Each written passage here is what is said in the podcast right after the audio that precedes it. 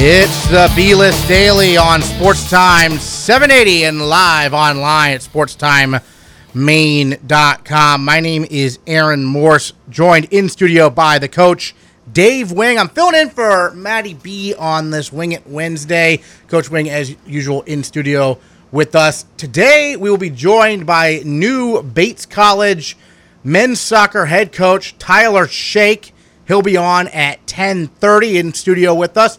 And then at 11:30 in studio, very excited to have the new football coach at Bates, Malik Hall, in studio as well. So Bates had a couple of coaching changes over the summer. Sheikh and Hall stepped in for football here over there at Bates College, just a few blocks from our Lewiston studios, from our Auburn studios here at this is Maine's Big Z Studios. We are live, of course, online at sportstime780.com. But again, so Tyler Sheikh and Malik Hall joining us here today. But first things first, Coach Wing, the New England Patriots wrap up their preseason schedule tomorrow as they visit the New York Giants for a 7 p.m. kickoff. Their fourth and final preseason game. So far, they're 2-1 in preseason. Obviously, you know, records in preseason, you can take them or leave them. But obviously the big drama recently, I don't know how much you talked about this the past couple of days, but Tom Brady hanging up on a radio station when they asked about his shady trainer. But besides that, things have been going fairly smoothly. I mean, Eric Decker retired, but I mean, it seems like the Patriots are geared up now for the season. Yeah, I think as has been the story the last few years, I think the AFC has a couple of pretty decent teams, and then there's a drop-off. And that's been a trend the last probably 6-7 years where the NFC seems to have more quality teams, not necessarily great teams, but more of the same caliber. So I think the Patriots will be okay. I think they're a little thin at wide receiver with Edelman out for 4 games. Although, you know, Brady has a way of spreading the ball around. He'll throw to the backs a little bit more. Matty thinks they're going to run the ball a little bit more this year, and that may be true.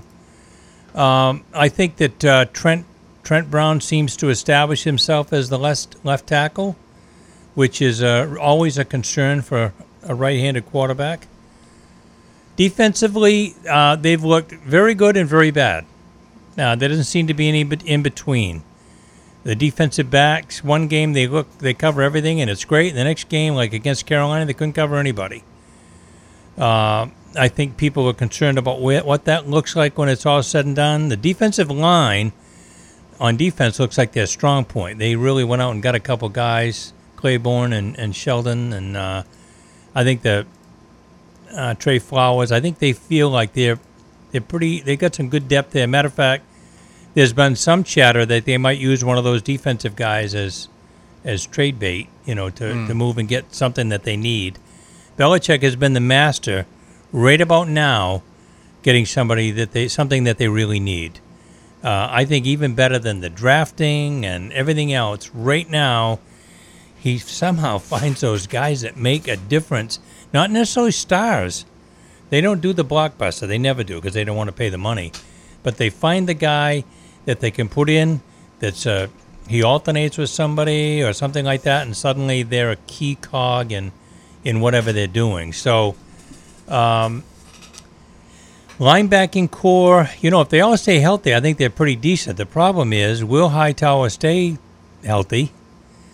And can Landon Roberts finally come into his own? He's been right on the edge, not great, but Van Noy's a little undersized, but he covers well. I think we may see some specialized, just 2 linebackers and some other configurations, a nickelback and so on, a little more often because people throw the ball so much. But I think overall, it looks to me, even with Sam Darnold maybe looking like he's going to be the heir apparent in New York with the Jets, I think the rest of at least the AFC East, it didn't look to me like Miami's done much to improve. They're going back to Tannehill now that he's healthy again. Buffalo seems to have regressed a little bit.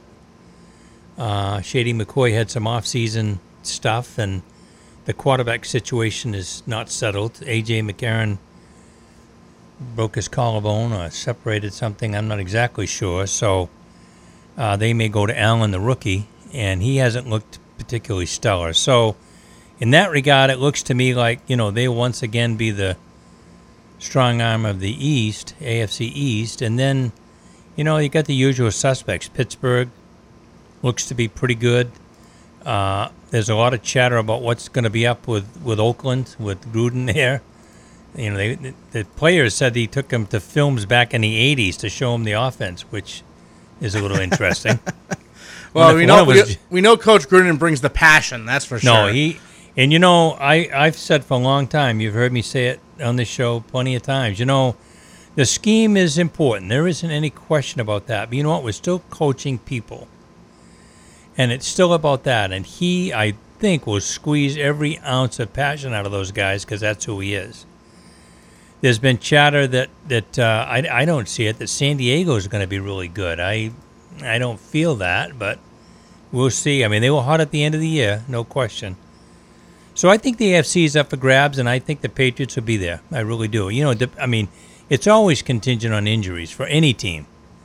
You take out somebody gets hurt in preseason or the first couple games, or you got Edelman setting out any team, and suddenly you're ho-hum, you know.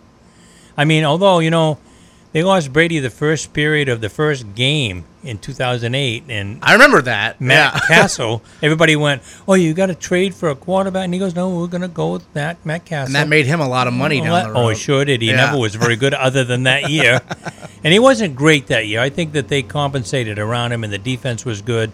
But you know, they were 11-5.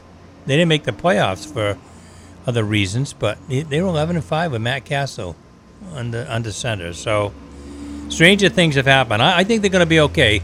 Even though against Carolina they get eaten alive, when you break down what Brady did, Brady looked like Brady. Mm-hmm. Short passes, almost going back to that. You know, they've had a couple years where they had some speed on the outside and they threw, you know, a little bit longer patterns, more time in the pocket. I suspect we're going to go back to the really short pass game, maybe even two tight ends for a while.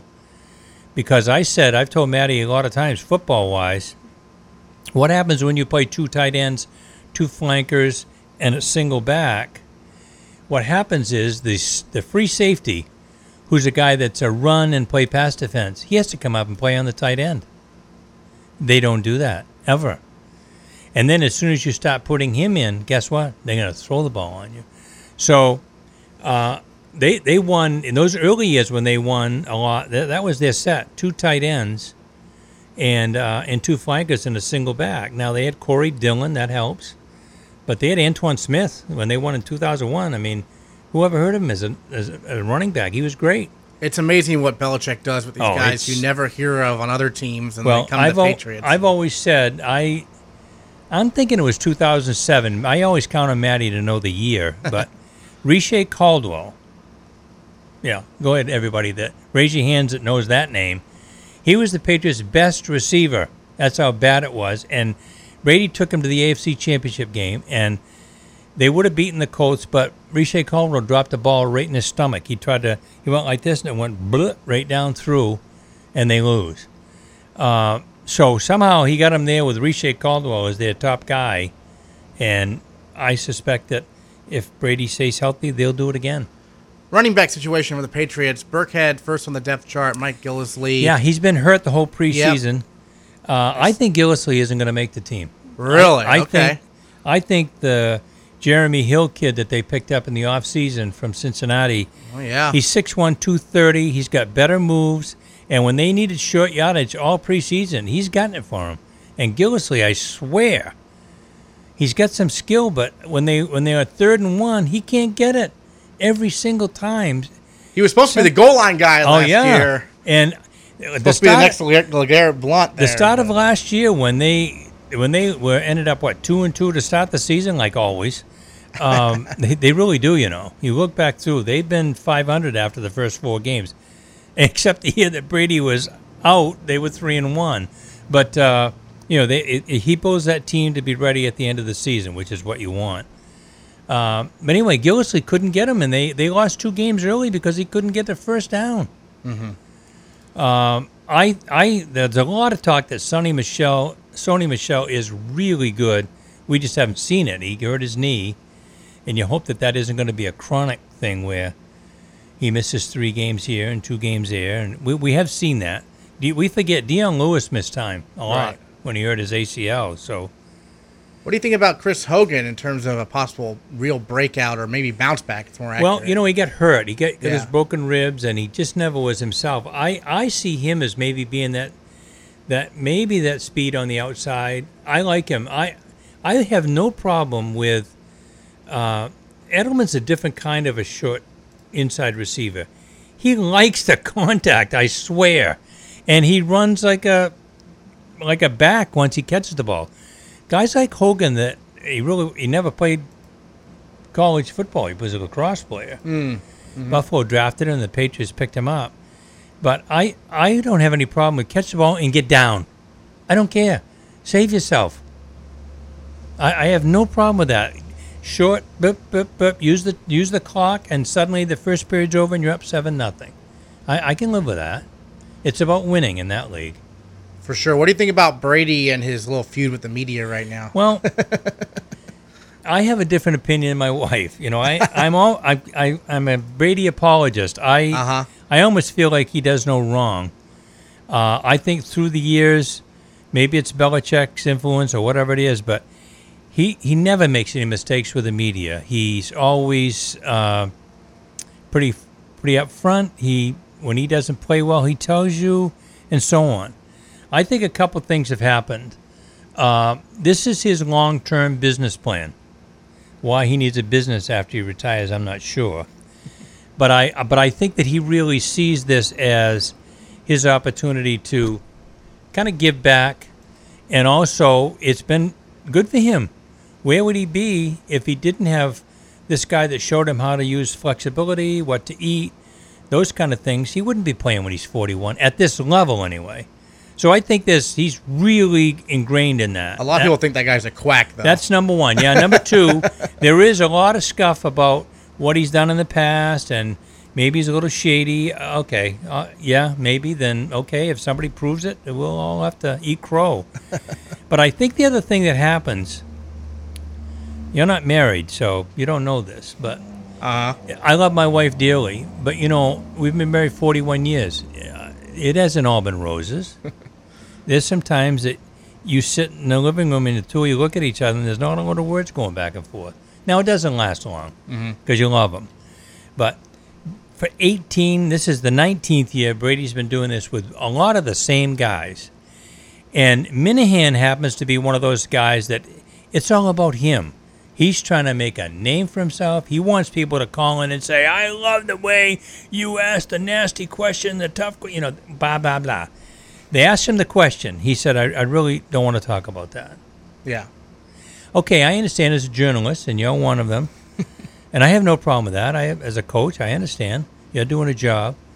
So he said, okay, I'll ask it a different way. I'll drag him in by saying, well, was he on the sideline? Did he ride on the plane? Which are questions that you can ask because everybody already knows the answer to those, which is frustrating also. You already know the answer. It was already reported. He was on the sideline. He rode on the plane. Why do you have to ask him? So I think over 19 years, I'm sure he's gotten a little frustrated because you know what he says? Somebody wrote a column. I might have been Curran, the guy that's on NBC Sports Boston. He's always been a nice guy, always kept his nose clean, never any whatever, always great with the press, willing to spend extra time. Does the buddy to buddy, whatever it is, that he rides the bike, and he's part of that fundraising campaign for special ed kids. And I think it's buddy to buddy, but I'm not exactly sure. Anyway, and what did it get him? The second there was even a whiff of he might have, more probable than not, whatever that means, done something with footballs. Deflategate. Yeah, I don't know whether he did or not. Right. But I'm just saying, right away, the Boston media, I mean, they ripped him a new one.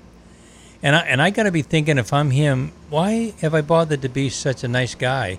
They turned on me so fast. Instead of saying, no, not Tom. We trust him. If he says, now I understand that's not the job of journalists. Your job is to dig, find out the truth, and we need that. I'm the first to tell you we need that, especially today with everybody trying to cover up everything. I got a feeling that he finally said, you know what, I'm 41 years old. I'm on the downside here. My kids are at an age where I want to spend more time. My wife wants me to retire. Why do I give a damn whether they like me or whether they like what I say? Yeah. You know what? I told you I didn't want to answer the questions. You asked me 3 more times. See you, fellas. Yeah. Click. He was like, have a nice day. Yeah, have a nice day. Talk to you soon. So, I mean, you could make this spin either way you wanted it to. I spin it that, look, he said he didn't want to answer the question. I understand that you have a right to ask him. He has a right not to answer. And the tricky part for my wife, she said, was they pay him for that. It's he's contractually obligated to do the interview, well, I think. Yeah. Is he, or is it a separate EEI pays him, or is it part of his regular contract? That's a good question. I'm not quite sure. Yeah, but I don't know. Someone's paying him. Somebody's paying him. But that doesn't mean that you have to be badgered, if that's the way you see it. Now, you as a journalist would say, hey, he asked the right questions. It's something people want to know. And he didn't want to answer it. We also know those hosts, they love the fact he hung up, because that's giving them material for this whole week. I you know what I think? Remember, this is a switch of who's interviewing him now. And Minahan, I wouldn't talk to Minahan if he stood right there in the studio. He's a jerk. And he loves it. And you know what? People in Boston are crazy. They're the number 1 rated morning sports show in Boston. People love they don't even talk sports.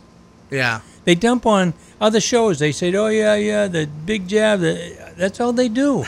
And people, it's number 1 rated show. Right. So he becomes emboldened. I'll do whatever the hell I want. Yeah. And again, I guess when you listen to the whole thing, it wasn't that bad.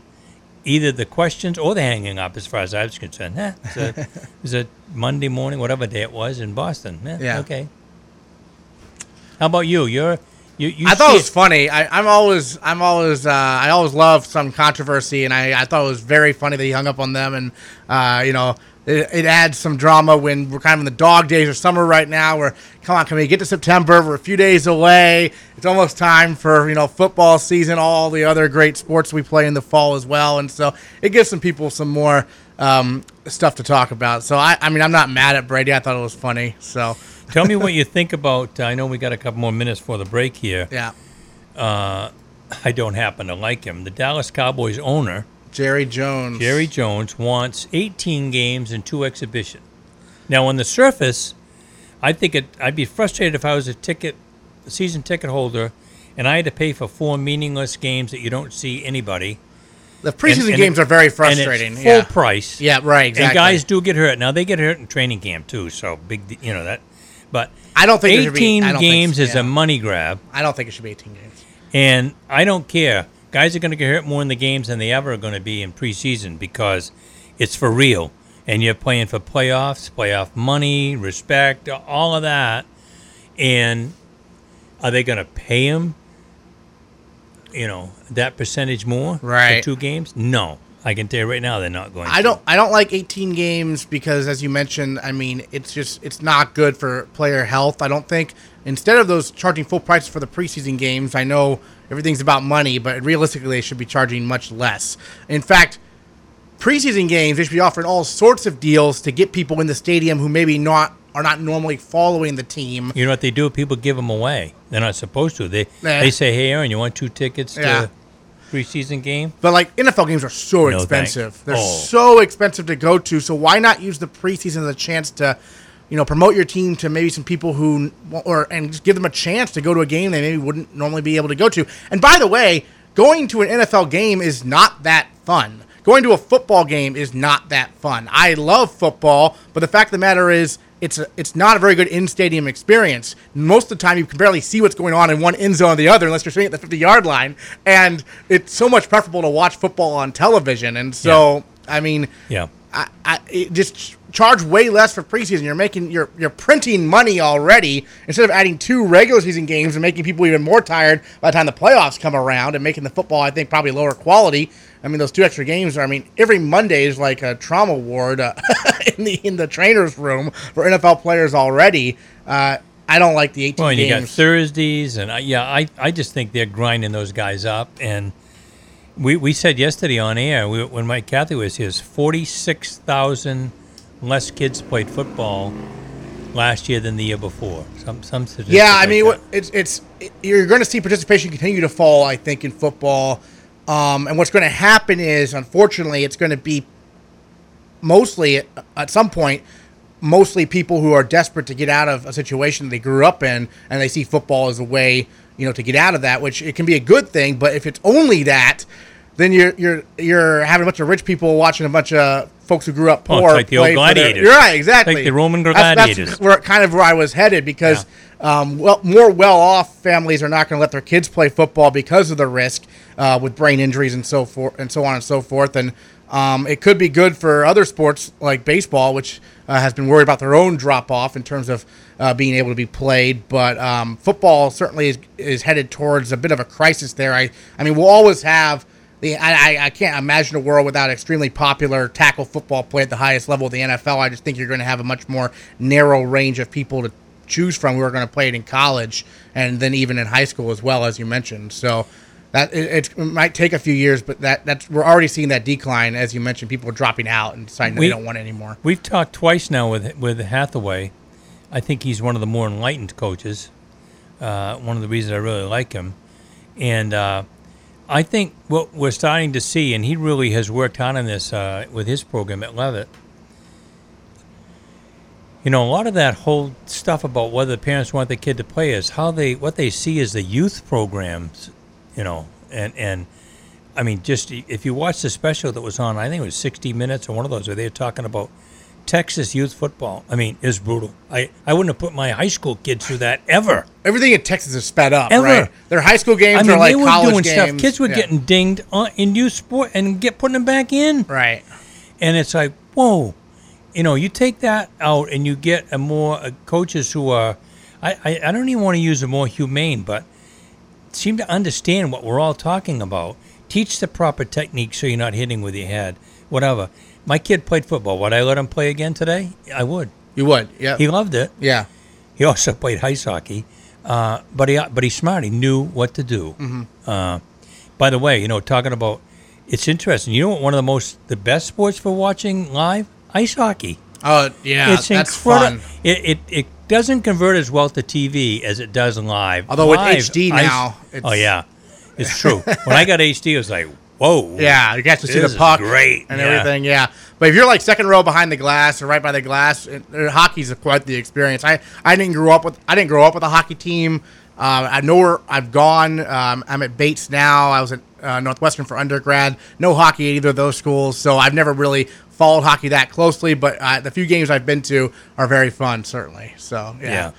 Well, we're going to take a quick break, and when we come back, we will talk about the other football. That would be soccer. Tyler Sheikh, the head coach of Bates College, the new head coach of the Bates College men's soccer team. They open next week, Wednesday night of next week at Garcelon Field. Should be a really fun season. We'll have Tyler on the other side of this break. This is the B-List Daily on Sports Time 780. When it comes to sports teams in New England, well, now there's a new team to add to the list. The orthopedic team at Spectrum Healthcare Partners. An all-star team of orthopedic care right here in your backyard.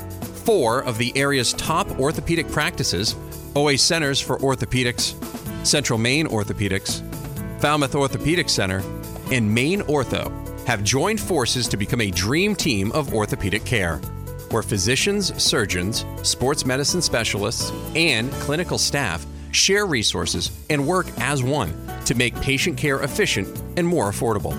To learn more about the orthopedic team at Spectrum Healthcare Partners and connect with a provider in your area, visit spectrumhcp.com/ortho. That's spectrumhcp.com/ortho.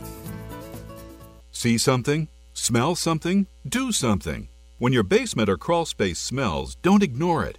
Odors, mold, and harmful pollutants come from too much moisture and not enough air circulation, making your home unhealthy. Do something. Call Wave Home Solutions today at 1-888-980-WAVE or go to goodairusa.com. Experts recommend ventilation instead of dehumidifiers to reduce moisture and expel harmful gases and pollutants. Wave moisture control units continuously dry out your home. transforming it into a fresher, healthier environment year-round. Wave units cost only pennies a day to operate, and there are no buckets to empty. Call Wave today at 1-888-980-WAVE or go to goodairusa.com. That's goodairusa.com or call 1-888-980-WAVE. Wave Home Solutions for a healthy, comfortable home. If you owe the IRS back taxes, payroll taxes, or have not filed your returns, the IRS will get you. Call Wall & Associates now and pay less than you owe. 800-727-0433. That's 800-727-0433. Did you ever look at the stains in your coffee cup and then realize that's exactly what happens to your teeth? Power Swabs is the 5-minute solution to get your teeth white without visiting the dentist. This is John Greenhut, the CEO of Power Swabs. And if your teeth are stained from coffee, tea, or smoking, all it takes is 5 minutes with Power Swabs. In 5 minutes, you'll see an average of 2 shades whiter teeth, and in 7 days, 6 shades. It's clinically proven to whiten natural teeth as well as caps and veneers. The secret is a tooth detergent that was developed by Dr. Martin Ginniger that lifts stains off of your teeth. Best of all, there's no messy strips or trays that you have to leave in your mouth for an hour. Just swab your teeth for 5 minutes, and you're done. To try Power Swabs risk-free, call 1-800-679-0969. That's 1-800-679-0969. I guarantee your bright white smile will have your friends talking about how great you look. Try it risk-free today. 1-800-679-0969. That's 1-800-679-0969. All aboard MBR.org, the place to get all your high school and amateur sports news and information. MBR.org is in high gear with Maine High School winter sports. Go to MBR.org to chat about your favorite team. Find the latest articles, travel news, and cancellations, or visit their all-new and very popular team pages. MBR.org has everything you want to know about high school and amateur sports in Maine. Coming in February, all the high school tournament action at your fingertips 24/7. It's high school sports heaven. All aboard MBR.org. If you are a coach, a booster, a PTA leader, Maine Athletic Fundraising is the choice to help you make money. Maine Athletic Fundraising works with both high school and youth programs of all ages to make you the most amount of money in the least amount of time. No risk, no minimums. Mark Smith and his staff will walk you through every step of their plan to help you meet your financial goals. Call them today, 207-468-1759, or check them out online, MaineAthleticFundraising.com.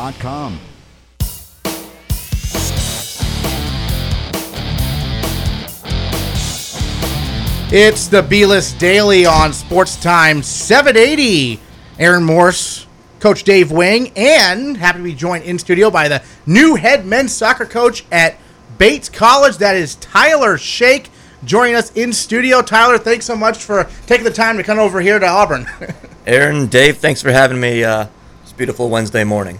Absolutely. Well, first year at Bates, first of all, tell us a little bit about your background. When did you start playing soccer? You played at Quinnipiac, but you also got into coaching right after that. But when did you start playing soccer, and when did you know you wanted to be a soccer coach?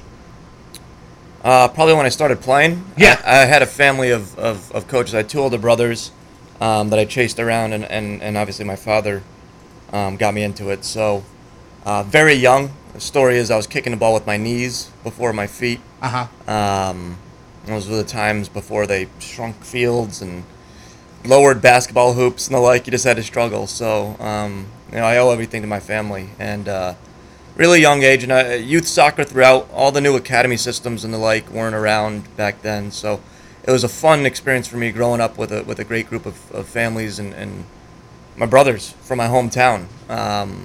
My brothers from other mothers, And we captured a state championship, and that was one of the highlights of ever my sporting career. So, and then how did the coaching opportunity first arise right after you graduated from college? Yeah, so I went into graduate school at UConn for education, and honestly, still one of the most fun teams I ever coached, a fun level to coach, middle school boys. I was kind of student teacher / middle school boys coach, and I remember, it's 4-0 at halftime, and you come back and it's 4-4, yeah. And everybody's happy, and it just blows the socks off of you because it was just the most fun game to ever watch. But and I was hooked. I was hooked after then, so for sure. And then I've had a lot of great coaches along the way that have shown me really shown me the way. In some instances, one or two coaches that maybe showed me what not to do. Uh-huh. And I've learned myself over the last 6 years, now going into my seventh year in college. So, well, you come to Bates from Knox, where you had a lot of success. You were coaching there from 2015 till last year, 39-10-9. So how were you able to build your program there over the past few seasons? Not very different from the situation I have here. I inherited a good team. I'm inheriting a good team here. Inherited a great team at Knox championship season. So it was really more of a question of sustenance, and an era of Knox athletics that now I think they're just going to be one of the best teams in the Midwest from here on out. It was difficult at first, just sort of filling the shoes of my predecessor. Matt Edwards, who's now at Claremont McKenna. Sure. Fantastic West Coast academic elite school. So, he left me with a full cupboard, but we pushed on and we sort of reinvented ourselves as well, from a team that counterattacked to attacked, and then we ended up being a very defensive team, and broke a lot of defensive shutouts our last season. So, for that, those sort of characteristic changes in the team, I credit players. Because I think at this level, so yes, you want to bring guys in that can fit your sort of philosophies, but at the same token, you got to get the best out of the guys you have, and it's tough for me to say no to good soccer players. So once we bring them in, then we sometimes sort of figure it out, and the Knox kids were really good at that. So what attracted you to Bates? I know you're from the Northeast. Was that part of it? Yeah, no doubt. No doubt. My brothers were NESCAC guys, Trin and Con, okay. Very competitive level. One was one singles at Connecticut College. My brother Nick, brother Jared was two or three singles, three or four on a very good top five Division III tennis team, Trinity College. So back in the 90s. So, I was always around it and seeing these schools and the campus visits. And I don't know if I was ever smart enough to, but the fact that I could come back and coach with these men and, hopefully make a difference in their lives was something that I couldn't pass up. Excellent. So your first impression so far, you've had a couple days here, right? With the players, I should say. Yeah. I think, obviously when you talk Bates again, and I just alluded to it, you talk NESCACs as well. Bates has its own special sense, though. After seeing all these campuses, I think it's the others are maybe more white-collar country clubs. Maybe Bates is the nicest public park. And I mean that in the best way possible. Sure, right. And, I've really enjoyed the people when everyone professes to be about family. No. Bates is really about it, and I've felt that. And it's meant a lot to my own immediate family, really, in the transition. So as we move towards this first practice today, the NESCAC rules, all that transitioning, the high Tier 1 academic, it's a little funky, to be honest. It's different than anything I had experienced before. But I got a great group of guys raring to go, and I think they're going to sort of walk hand in hand with this and feed off of one another. So very first practice, what's your approach? Got to see what I got. Yeah. Have to see what I got. So, these are guys, admittedly, been here in the office now 3 weeks and 3 days. So they weren't recruited by me, but I've seen enough video and collected as much as I can and word of mouth and vetted them with some of their club and high school coaches and learned their pedigrees and obviously got to know them on personal level as best as I can. But now we just roll the ball out and play and get after it. So that's what they're hungry to do. Players want to play. I'm going to afford them that opportunity in the preseason. Do you have a particular style that you said you transitioned from a counterattack to offense to a defensive club? If you had a preferred style, what would it be? Get after it. NESCAC is known for being a pressing conference, and it's a bit of attrition in that regard, so trying to change the lines and sort of push one team further back. I intend to press on occasion, and other times I intend to hopefully rope-a-dope. We'll be pragmatic in our approach this first year as we start to recruit maybe a slightly more different type of player. Maybe we can keep the ball touch more. But sort of remains to be seen, Dave. Again, just sort of need to see what we got and what we do well. And I don't want to rock the boat too much because what they did last year worked. They were beating national tournament teams. They scalped a few, nationally ranked teams, and they were a NESCAC tournament team, which is only one or two spots off of at-large bid. So it's nothing. It's not a situation where I have to sort of blow up the plans and start over. Yeah. So and like I said, the cupboard isn't bare, but we're going to look to hopefully get after it a little bit more and impose our will. I'm curious. Stuart Flaherty was a friend of the program. He was on multiple times. How much talk is there when there's a transition like this between you and the previous head coach? Stu and I had a fantastic conversation about a week ago. Uh-huh. He's been really a strong supporter of the transition. You know, as I understand it, the move that he made was a career one. You know, no one's wagging any fingers at Dartmouth University, the four-time Ivy champions. Right. and it was clear to me that this is a huge chunk of his life. It was a 7-year stop, and these were his guys, and this is a bit of his baby. So, you know, I see myself as a custodian. I want to be a custodian here for a long time, and the mold of Coach Pergavi. So. I'm here for the long haul, and I'm looking to pick up on what Stu did, and just sort of turn the screws year by year. Well, and Josh Thornton, who was an assistant with Stu, being one of your assistants, how does that help the transition? He's been perfect. Yeah. He's really been perfect for the job at this moment. And he knows the New England soccer scene extremely well through his GPS club ties. I don't want to get into that scene. I'm a college coach for a reason. The club scenes get crazy, and New England's crazy saturated. But he's someone who's able to navigate that. So he's been invaluable to me. I know the guys love him. They've already, you know, one or two things with the what's Tyler thinking, and they're able to go to Josh as a liaison, and you know, we're all able to get on the same page that way. So he's been great, and I continue to work with him. We feel really good about the 2019 class we're putting together. The targets that we're making for 2020s, we're stepping in the right direction. What we've talked about this before with the Bates coaches, because Aaron's had almost all of them on. When he fills in, we have Bates coaches galore. I love the return. It's great. Oh, it's great. I told him I have been really impressed with. Of course, I have an affinity. My daughter went to Conn College and my son went to Wesleyan. So all right. Yeah. So I understand NESCAC pretty well. Let's talk about. Recruiting is so important at every level. Mm-hmm. You're going to have recruit kids to come all the way here, other than Bowdoin and Colby, and even Bowdoin's south of here. Colby's the only one north of here in NESCAC, and they're going to go through some Ivy League schools. What's the draw? What do you see as the way to get them to come here? Once the education speaks for itself, but you're not wrong in saying, okay, well, the education speaks for a lot of the schools they're going through, and you are splitting hairs, and it's small differences, and it's feel. And I've already kind of felt it from some of the prospective student-athletes we're speaking with, where you know, they really want Bates, and they kind of sense it's home for them. Now, I've always grown up in Connecticut, Trinities and the Wesleyans and Cons located, and you know, I always wanted to get to Maine. So I'm also going to be selling, come to the great state of Maine, study abroad in Maine. And we've got kids from Dallas, from San Francisco. You know, you're close enough, a short jaunt to the ocean, good people up here, good folks, but there's this certain sense, the campus, albeit a small liberal arts college, feels bigger. You know, I think Lewiston, Auburn, the Twin Cities, has all the character in the world. So it's something where everything, you know, even though it's a small environment, it feels bigger.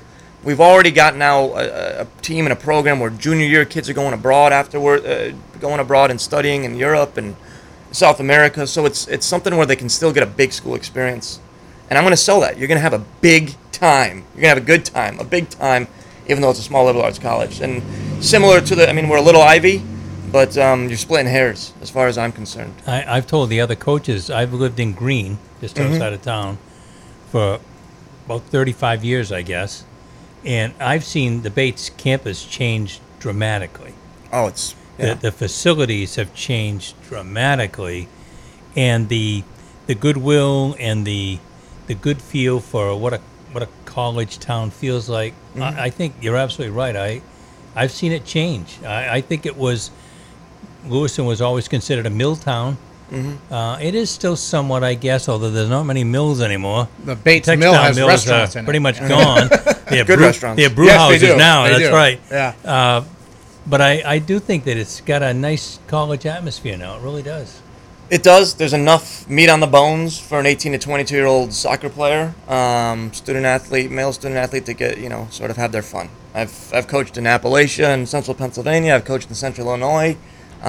Good folks all across this country, but there's definitely enough here, enough meat on the bones of the Twin Cities to keep a young man occupied. So you play at the Division I level. What about the Division III level was attractive to you from a coaching perspective? Yeah, it's pure. Yeah, it's the purest sense of the sport, and I was mid-major Division I, and my career was nondescript at best. Those are the best coaches, by the way. There you go. Right. There you go. No, they are. But, you know, this is a mid-major level. This is mid-major. You know, if things aren't going right, maybe it's low major, and we're giving them the halftime hairdryer. But you know, at our best, we're keeping the ball. It's fine-tuned athletes, it really is. You know, we go off the Ivy camps and we're looking for the best players, just like the other best schools around us. So that attracted me for sure. The other fact that, you know, I'm just not bogged down with soccer. There's more to making a team. I heard you guys talking American football before. Yes. You never hear, you know, a guy after winning the Super Bowl, you know, continue to talk about, you know, the actual play on the field. They talk about their brothers. They talk about their family. They talk about the season that they had, the fun times that they had, and the ups and downs. And I think Division III embodies that quite a bit. And so the holistic philosophy is something that I've always had an affinity towards. I've always said the scheme, the strategy, the style, really important.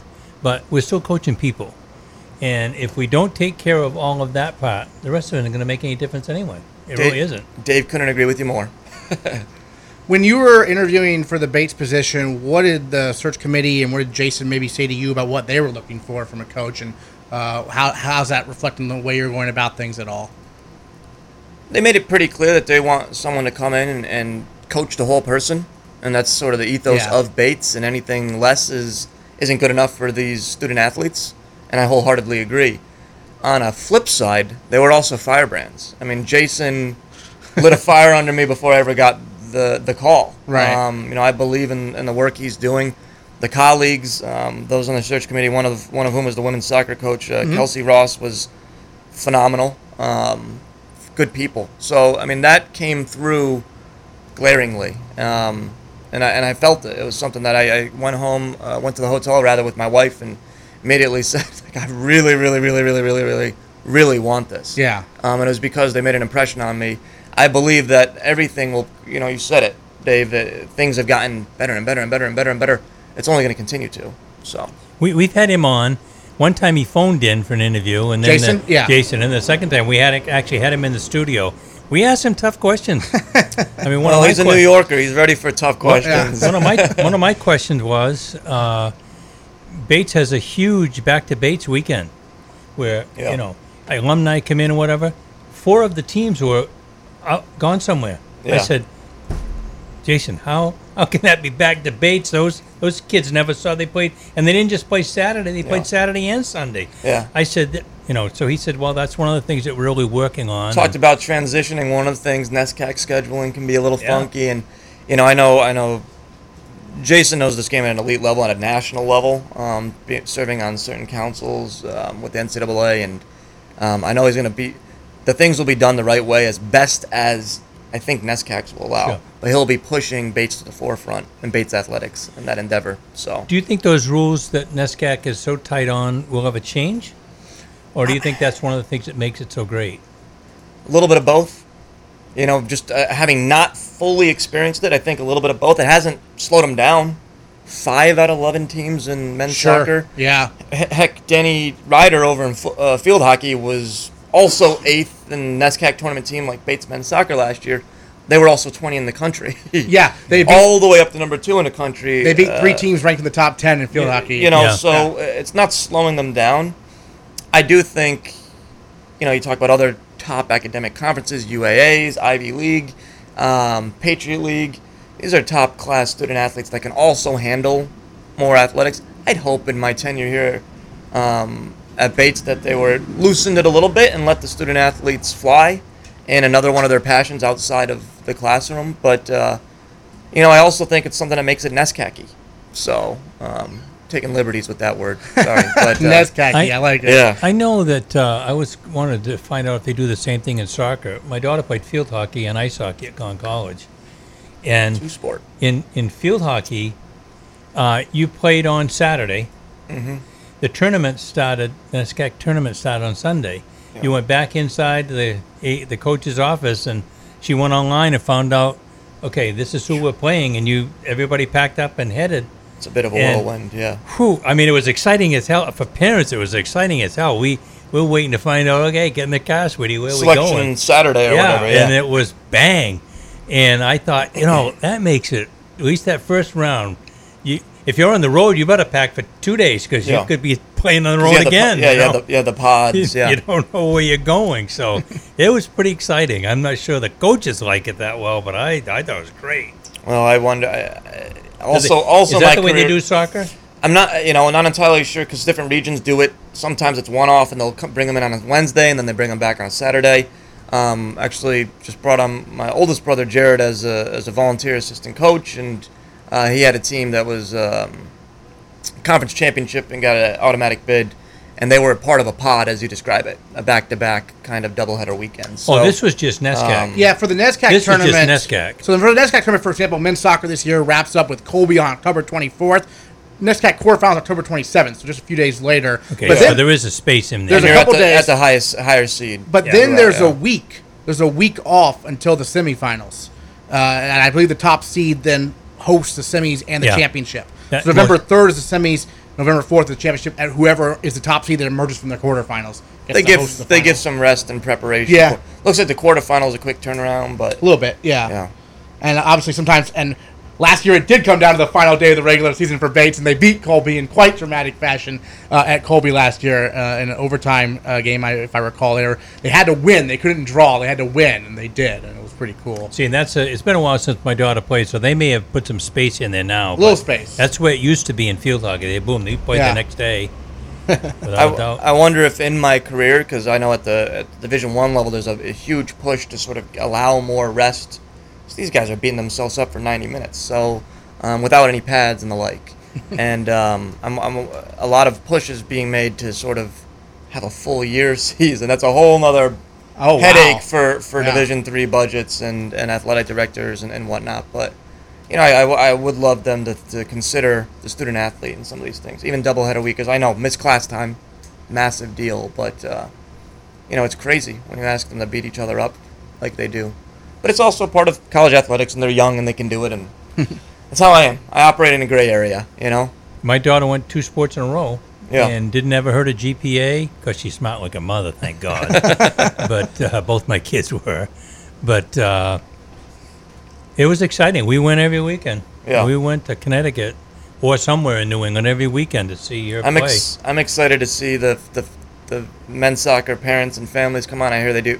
Put on a good spread, a good tailgate. Yes, they do. Tailgate's fantastic. I've had a few of those. Those are nice. Yeah, all invited. Yeah, no, it's that's the stuff. Aaron and I stop in. We'll critique it. Yeah, those are the things I think that the players remember. Absolutely. Well, and you guys get to open under the lights at Garcelon on Wednesday against Maine Farmington. So you said today's the first day of practice, so you literally have exactly a week before your first game. Wow.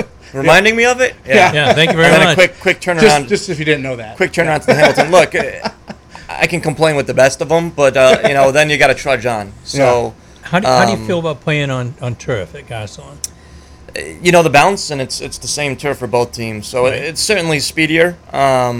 Is that where they play all the games? No, most of their games are Russell Street Field. But Russell Street Field, grass, Garcelon has lights. Yeah. I think the lads wanted to sort of announce themselves in this new season in front of the campus, in the middle of campus, right across from Commons there, one of the more impressive buildings on campus. So it's a good venue. We're going to do everything we can to prepare for UMaine Farmington. Yep. Do you call the soccer games? No, I don't do the broadcast because I have to focus on the live statistics that we put out on the web because I can do that for baseball. I can do both at the same time. But soccer, there's a lot of subs happening, and you have to record every corner kick and who's taking it. And a lot of moving and shaking. Hopefully a lot of shots from Bates. We'll see. And also, frankly, I'm not very good at soccer play-by-play. Well, he kicks the ball to so-and-so, who kicks the ball to that guy. The big boot. Yeah. There's not a I don't have quite the rhythm yet. I enjoy soccer. It's like ice hockey. Oh my God, ice hockey play-by-play, nuts. It's nuts. Well, that one you can barely look down. But luckily, soccer was a little bit more of leeway there. But, we'll have a Northeast Sports Network, of course, broadcasting that game. But, obviously, people can come out to Garcelon Field Wednesday at 8 o'clock, Maine Farmington. Oh, that'll be fun. Nice little warm-up before you jump into riding a NESCAC play, right? So that's the couple days turnaround, and then Hamilton, who they tussled with. And, I mean, everyone beats up everybody. And it seems like, talking to my colleagues in the office, it's like that all sports. Yeah. A Hamilton team that I think clipped Amherst 4-3 last year or something. So and Bates beat Hamilton. Talented Hamilton side. So it'll be a tussle, but we're not looking past UMaine Farmington. It's as simple as that. If we do, that's a recipe for disaster. How much film study are you doing of the opponents? At the moment, none. Not right. Okay, we're doing film study of ourselves, but we have built-in meetings to make sure we can take a look. Bare minimum, some set piece stuff. If we really want us to hone in on what we're doing. But it's important for guys to know. And some of them are, hey, coach, whatever.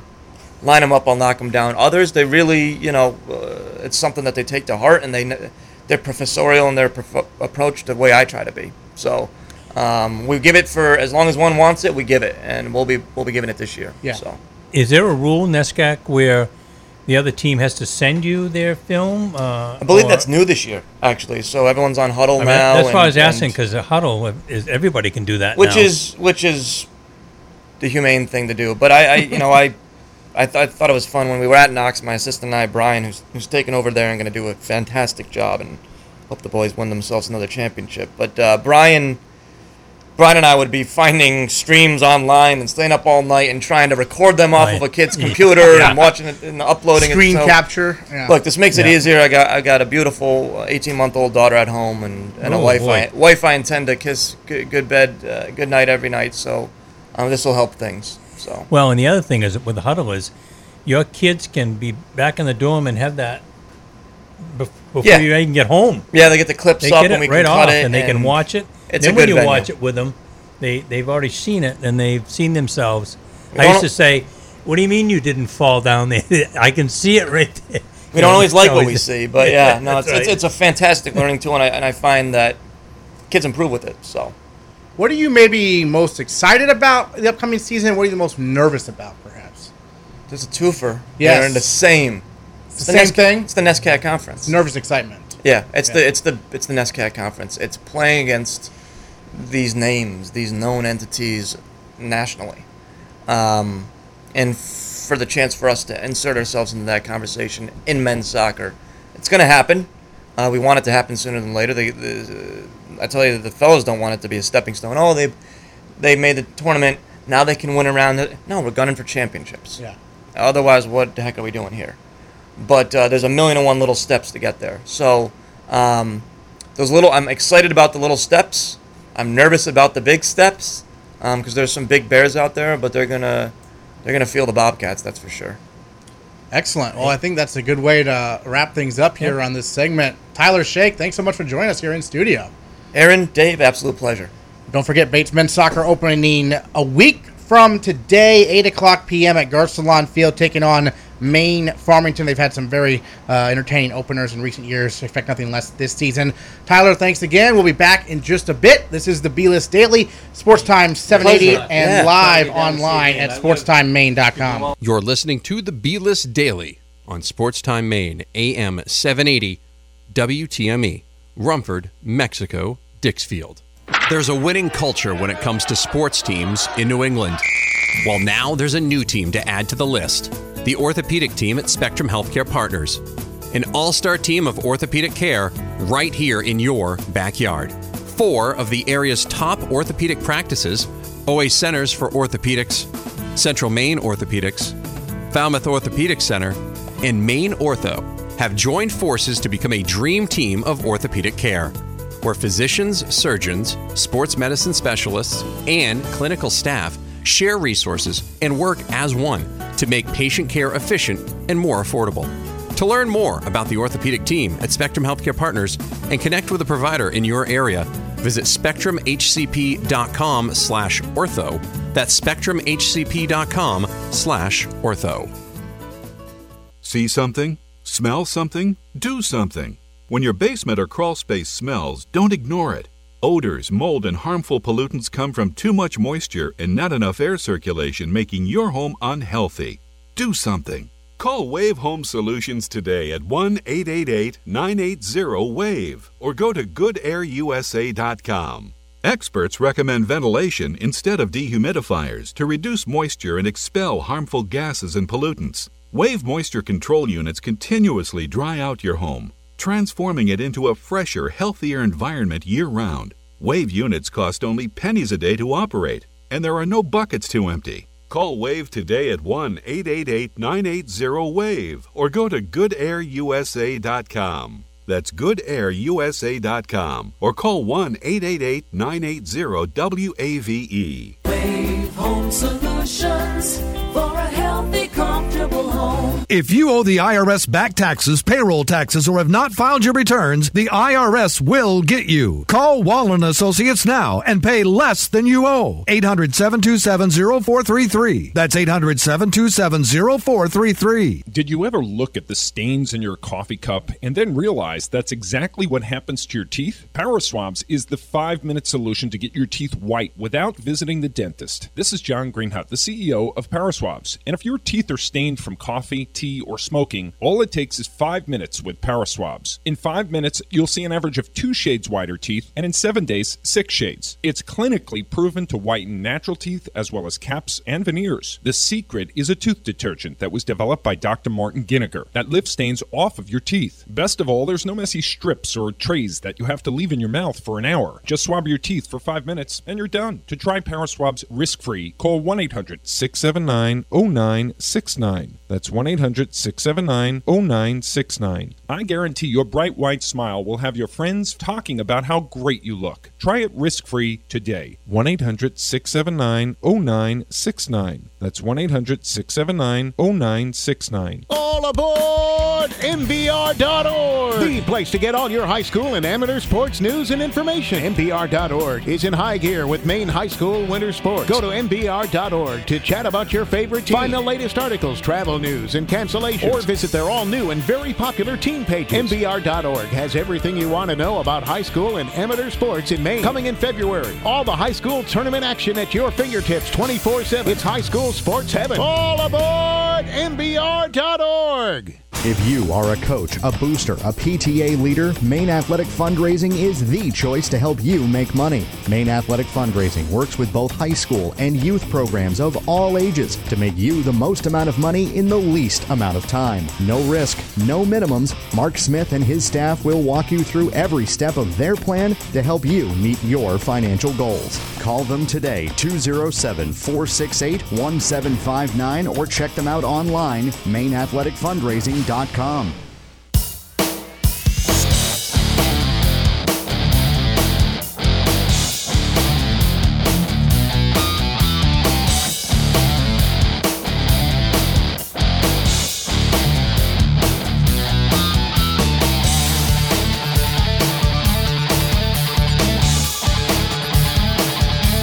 It's the B-List Daily here on Sports Time 780. My name is Aaron Morse, filling in for Matty B on this Wednesday. We did have a little shout-out. We wanted to shout out to Kaylee Boutwell. Yes. She's letting us use her phone so we can be on Facebook Live. Matty has his phone with him. Yeah. So. And also, we're going to try something. I'm going to send a text to Jason Fuller, okay, the AD at Lewiston. Matty would like to, in order to set up in that new press box that you'll be doing the game from on Friday. Do they have stairs for it? We'd like... There are stairs. I was over there yesterday. There are stairs. All right, good. That's another story that Jason told us. I need stairs. Yeah. Yeah, I can see you going hand over foot to go up a rope ladder or something. To the press box. He'd like to do the show from over there.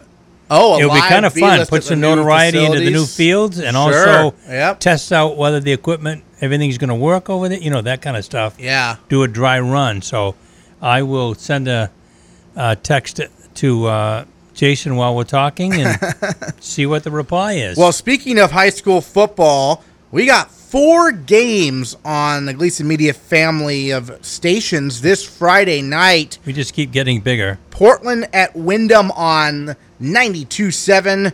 Nick Perry will have the call of that one.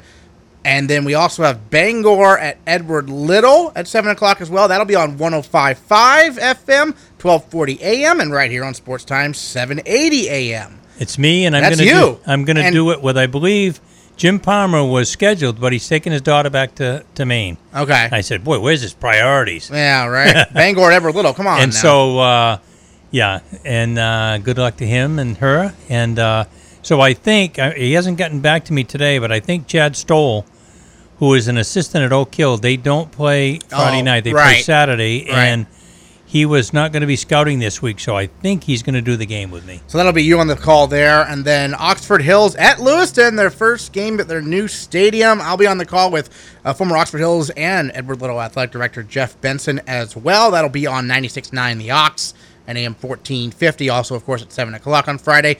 And last but not least, 7 p.m., Poland at Mountain Valley. Ryan Palmer will be on the call. That will be on The Ox 100.7. So we have a bunch of different frequencies for pretty much anywhere you turn the radio dial on Friday at 7 o'clock, you will hear a high school football game, certainly. And, Coach Wing, week one of the high school football season, what are you most excited about to see this year in our coverage area, whether it be from Edward Little, Lewiston, Oxford Hills? Obviously, all those teams have been very good in recent seasons. Wyndham, of course, excellent as well. I've gotten around... I've interviewed Mike Hathaway. Yeah.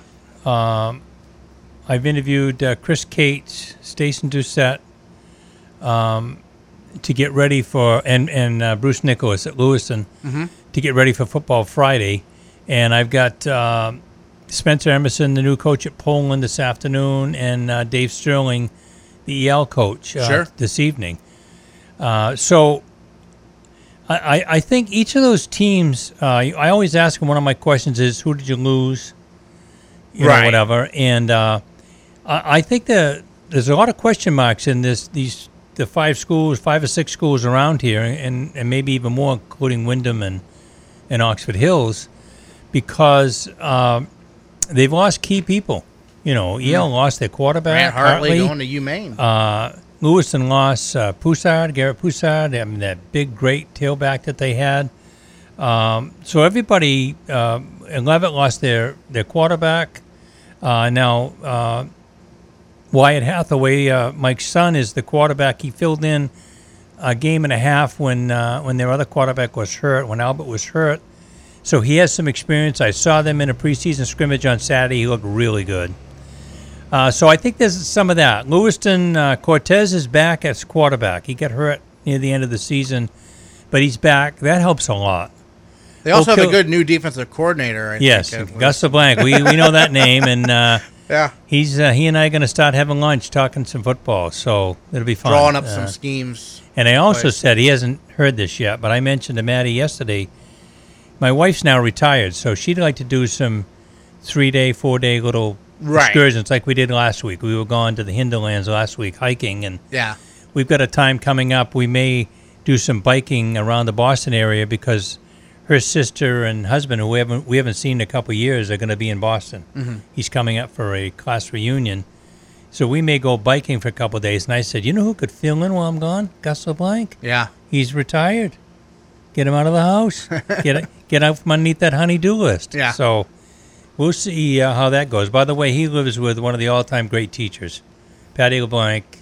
Shout out to her if she's listening. She was as good as it gets. And, there's a funny story. I'll interrupt my little football thing here. So Gus and I have been friends a long time. Back when he was a coach at Dexter, I was at Scout Week, and he used to bring his JVs down, and he'd come with him. And he and I'd stand up in the bleachers and watch the JV game and talk about things that we were seeing and so on. And then... my son had him as the principal at Leavitt, and then when he'd had enough of Leavitt, he came to Oak Hill to be my assistant for just under 2 years. It wasn't quite a complete first year. He came a little bit later. So we go back a long ways, and so he came to me and he said, hey, did I see that you've got a social studies opening? And I said, yeah. He said, well, I think my wife's going to apply. And I'm thinking, oh, boy, because I didn't know Patty at the time, and I said, what if she isn't any good and I don't hire her? There goes my friendship with Gus. He's going to be saying, hey, what happened? That's always a tough situation. It's always tough. But she was fantastic. We loved her right away. because we gave her a hard time, and I'm sure she's told you that story about she went to Bates for a couple of years, and then she transferred to Illinois. I think it was to be around Gus because he was going to Maine. But makes sense. Probably. Yeah. Anyway, we said, well, we're not going to hold that against you. She went to Bates, and she never understood that it was a joke. Right. She thought we were serious. Because Jeff Sturgis, my assistant, went to Bates. Two-time assistant went to Bates, both at Oak Hill and Leavitt. And anyway, she was fantastic. We hired her, and the rest is history. I don't know as I know how many years she was at Oak Hill, but a lot. Yeah. And made a tremendous impact both in the classroom and with the Thanksgiving basket program that she ran, being advisor for the Student Council, the OHLA we called it, and Christmas baskets to give presents and food to the needy. I mean, she's fantastic, and miss being able to see her every day when I left, and enjoyed seeing her last week there when I saw you guys in Longhorns. But anyway, one of the great teachers, and I'm sure that Oak Hill is missing her and wishing she was back. I'm curious, from a coaching perspective. Gus obviously was head coach, won some state titles with Dexter, is in the Dexter Hall of Fame. But he's been away from coaching for a few years, coming back as an assistant, as a defensive coordinator. If from a coaching perspective, is that challenging, or is it just like riding a bike? It'll be right back into it like it was yesterday, Well, yes and no. Uh-huh. I think that the getting back into the swing of it, it'll feel like you never left. Yeah, that's what I felt when I went after I retired. I went back to Oak Hill. I've been out of coaching almost 25 years. Mm-hmm. What's different is the two things. I think the athletes are a little bit different. I think that there's more of an emphasis now on the off-season conditioning, weightlifting, nutrition. Yeah, nobody worried about any of that stuff when I first started coaching. Took the tough kids. They were farm boys. They were ready to go. We did weightlifting, but I don't think that there was a focus on it. I think kids are a little different. I've always felt this way anyway, but even more so now is that I think kids are interested in the why. Why are we playing this? Why am I going to cover there? Why am I going to... and I think it's important for them to know, because the more they know, the quicker they'll be able to make decisions. But I think thirdly, probably the biggest thing will be things change. The spread offense. There was no spread offense when we were both coaching. It was ground and pound, and I thought one of the reasons we won is because we threw the ball some, not a lot, but enough. Mm-hmm. And but nobody spread out like they do now, and then ran the read. We ran option, but we didn't do it the way they're doing it now. Mike Hathaway made a great point yesterday. He says sometimes we break down a film and say, I don't know if we can block that guy. He is so good. So we'll option him then. Right. So they change their blocking scheme for that week and leave you unattended, and then they'll option you, and if you're going to make the tackle, the quarterback keeps it. Quarterback better make the right read, or he's in big trouble. He better make the right read, or they'll have another quarterback in there. Yeah. So I think that'll be the biggest adjustment. But you know what? A guy that's the quality of coach that Gus LeBlanc is, he'll adjust to that by the end of the first quarter. Trust me. He'll get a sense for the different kinds of schemes, and they've already had scrimmages. Right. I'm sure they've seen the video of Oxford Hills preseason scrimmages. Yeah. So he's probably all the way done with all that. Well, I do think there is a little bit of difference in what teams are doing now. There's not so much. Although Oxford Hill is a little bit more of a traditional team. They're a little bit more of a, with Stevens and Colton Carson, they're more of an I formation. Stevens graduated though, so now the question is, so Colton Carson's a senior. Yeah. Who's it going to be? Who's it going to be? Because Carson is, he's a great pitcher, solid basketball player, and he can run in football a little bit also. In theory, he should be a great passer, but it's been about 50% completion rate. So actually under 50% completion rate. So we'll see how that evolves for him as a senior. That should be interesting. One of the things that happens, and this is typical coaching stuff, is, okay, so he was let's just say he was a 50% passer. Well, they relied on the run so much, he didn't have to be that. Well, let's say this year he has to be a little bit more of a passer. So guess what they did? They worked on it more in preseason. Right. They made sure that he had plenty of time to read the defenses a little better. They put a focus on what's the passing game going to be. That may be a change that you'll see when you see him opening night, and that They're going to do something a little different that teams weren't looking for. So, again, that's one of the things that you have to make those adjustments when the game is going on. And I was there yesterday, and at the end of practice, before I interviewed Coach Nicholas, I was sitting right on the bench, player's bench, listening. And Coach LeBlanc had the defense lined up, and he said, okay, now they're going to line up in this formation. And, you know, and he was explaining exactly like you'd want him to, why are you going to play inside of him? Mm-hmm. Why are you going to line up in this seam? What's the call on the, you know, he was walking and talk. I call it walk and talk. Yeah. You everybody walks in the pass patterns or whatever, and you're talking and they're talking and learning. And it was great. It was great to see it. It's great to be able to sit back and watch that kind of a thing. I always, when I go to interview the coaches, I always try to get there a little bit early so I can see a little bit of the practice. It's kind of fun to see what teams are doing or whatever. You mentioned kids like to ask the question why nowadays. I would always ask the question why when I was a kid also. I didn't play football, but I asked why a lot to my parents about anything, and they were always like, because I said so. That's the reason. That's all you need to say. Well, you know, it's funny. My son's like you. He's really smart. My son is very smart. He's a doctorate. And when he was in preschool, daycare was right the back edge of our property. We butted each other, and and Miss Gale was the teacher and part-time mother for all of them, and she would take them on field trips to the hospital or to the vet or the whatever, so the kids would learn about all those things. And she came home and she said to my wife when Chris picked up Josh and Aaron, she said, "Whew, lost my cool today." And Chris said, "What happened?" He goes, "Well, every time we go to one of these places, Josh asks 100 questions. Puts his hand up. He looks around. Nobody. He puts his hand up. He always checks, see if anybody's got." So anyway, he said, "Josh asked 6 or 8 questions. Finally, the guy started ignoring him. Like, nobody's asking me questions. Like, I'm not even going to look at him." And she said, I finally said to him, "Hey, he's still got questions. That's why we came here." She said, and she went off on the guy to say, "Hey, this is why we came here. They've got questions." And you know, I hope that's the attitude that every coach uses.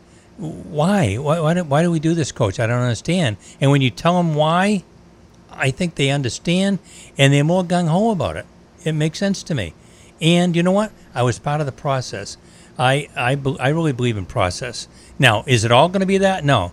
Get down in a stance and sprint when I pull the whistle. Okay, there's not a lot of discussion going on there. I think there's some of each. I think you have to be hard. Not harsh necessarily, but you have to be hard sometimes. And I always said I wanted to treat them like human beings. So you mentioned you interviewed Coach Nicholas. I know you'll be airing that interview probably on Friday. Yes. But some general takeaways from what he had to say. I think he, you know, I asked the question, who did you lose? And because Broussard was right off.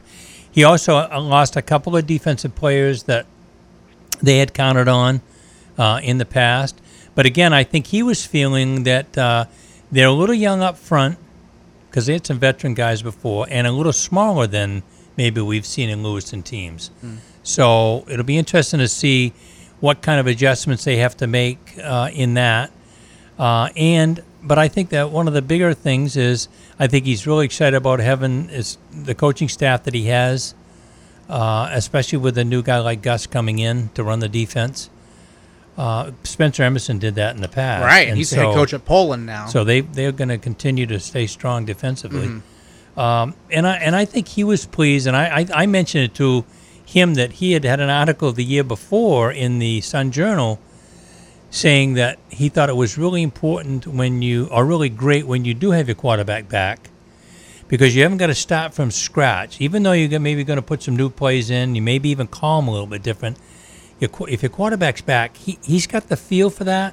In other words, he understands what the pitch is. He understands what the numbering system is. I mean, you're not going to go wholesale change everything. You're going to put in a new series or a new whatever, but it plays off something else. And the quarterback, because he knows it, he's able to command the team, help him through the transition to whatever, and it makes your job much easier. And it also means that you can do maybe things that you weren't able to do when you got a rookie quarterback. He's brand new. You don't know exactly what he can do. He knows what Cortez can do. He's seen him play under pressure. He knows that he can count on him, and I think he's planning on that. So I think their issue will be knock on wood, they've had a pretty good luck over the Oxford Hills, surprisingly.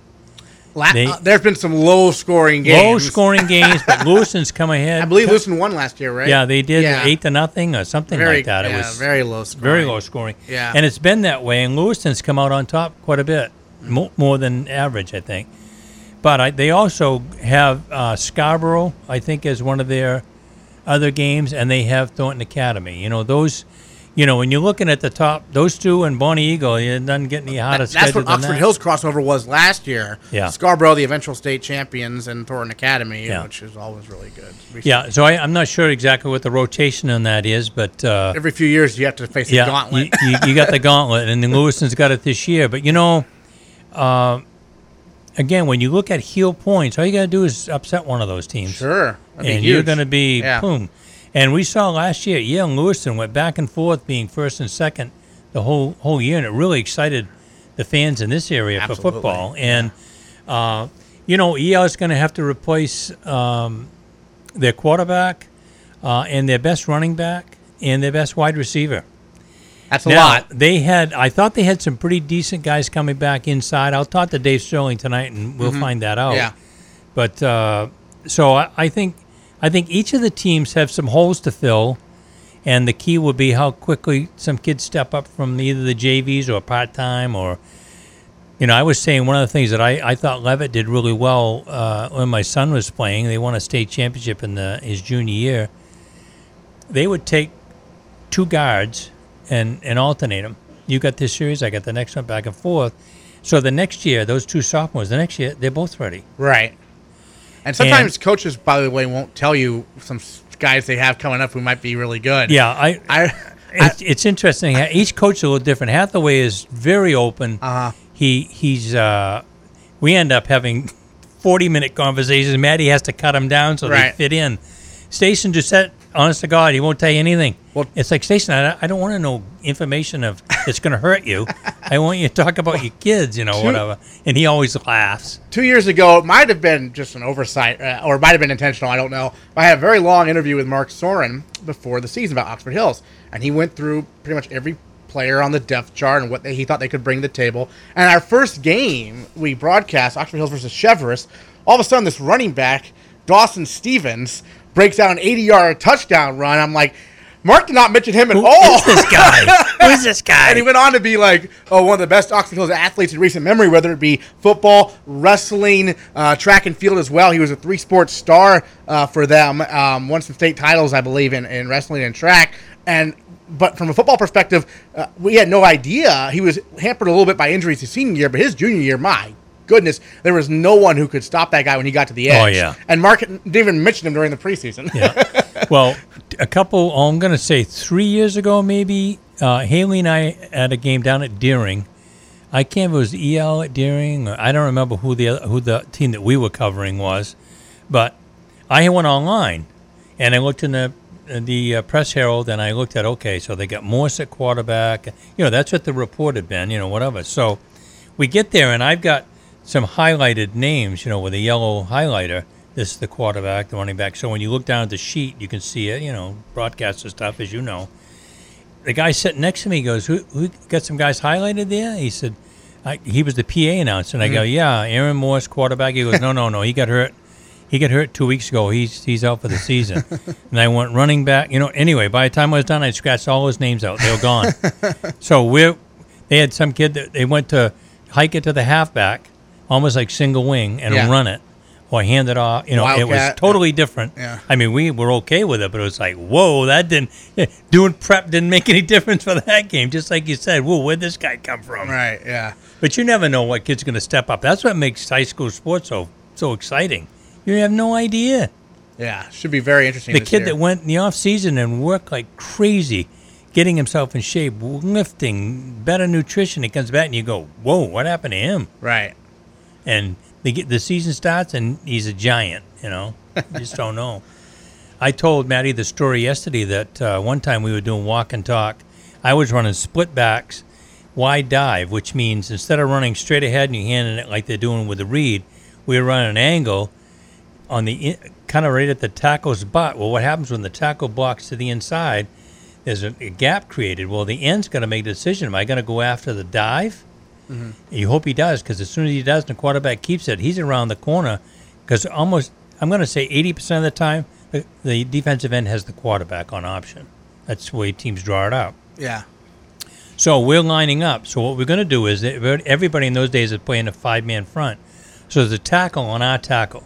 Now, our tackle was Joey Clark, about 6'2", 195. He was an All-American at Maine Maritime later. But at the time, nice. He was our best blocker and our best lineman, but not a big, big guy. So anyway, we're saying, okay, so you'll post the guy, you block him straight ahead, and the tight end will come down and block him, and that'll create the gap when we run the wide dive. So I'm explaining, all of a sudden, Joey Cock raises his hand. I go, Joe, what's the problem? He goes, what if I don't want the tight end to help me? I go, what? He goes, I don't want the tight end to help me. I go, well, Joe, this way we make sure we get a good block. He said, Coach, I can block that guy. I said, Joe, you don't even know who's playing over there. He said, how about we make a deal? And I'm thinking, oh, this is an interesting conversation. I said, what's that, Joe? He says, you let me try to block him alone early in the game, find out if I can do it. If I can do it, let the tight end do something else. Right. If I can't, I'll ask for help. Yeah. Whatever. Pretty much, he was able to block almost everybody we faced.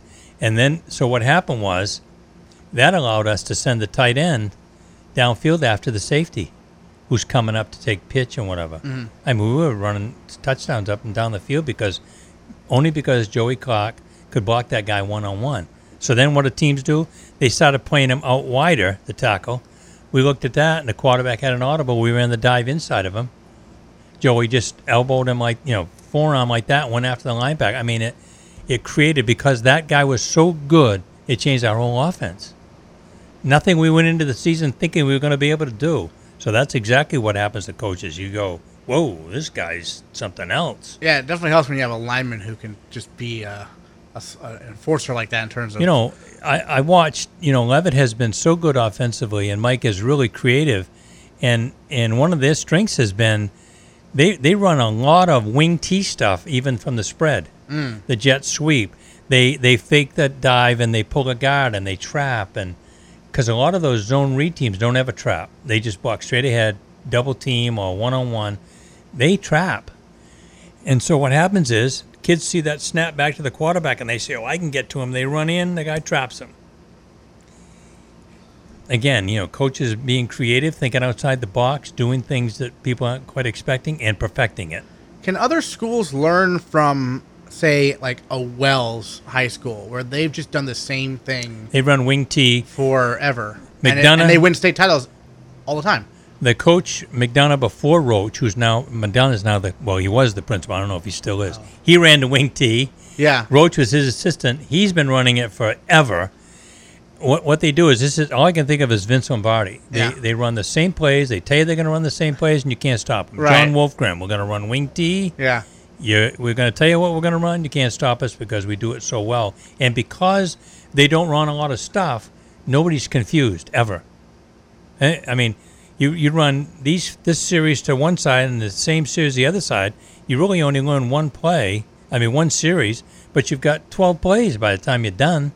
And, yeah, I think you can. I think you can learn from simplicity, repetition, doing things really well, and taking the confusion out of kids' minds. Nothing's worse than a kid's not sure what to do. Right. They're not going to play very well. So I think you can. Coaches learn from each other a lot. It's what they do very well. And coaches in Maine, anyway, I have found to be really great at letting you know, this is how we do that. And people going, wow, I wouldn't have thought of that, that kind of thing. Well, and coaches go to, like, events, right, where they all share information. Clinics, conferences, and when I was coaching, I spoke a lot. People want to know how do you develop that kind of a passing attack. And it's funny, when I was drawing it up on an overhead, I had somebody raise a hand that I knew really well, saying, "Wow, that's it." I go, "That's how we put it in." They went, "Wow, that's pretty simple." It's kind of like, "Yep, . Well, so, Malik Hall should be joining us in a little bit. Hopefully, I'll be able to track down the studio. Well, he might have had something going on. Well, they had practice till 10:30, and so maybe there's some post-practice film or not. But before Malik arrives. Let's talk a little baseball first. A little baseball. You want to take a break? Or? Nah, we'll wait until I have confirmation. All right.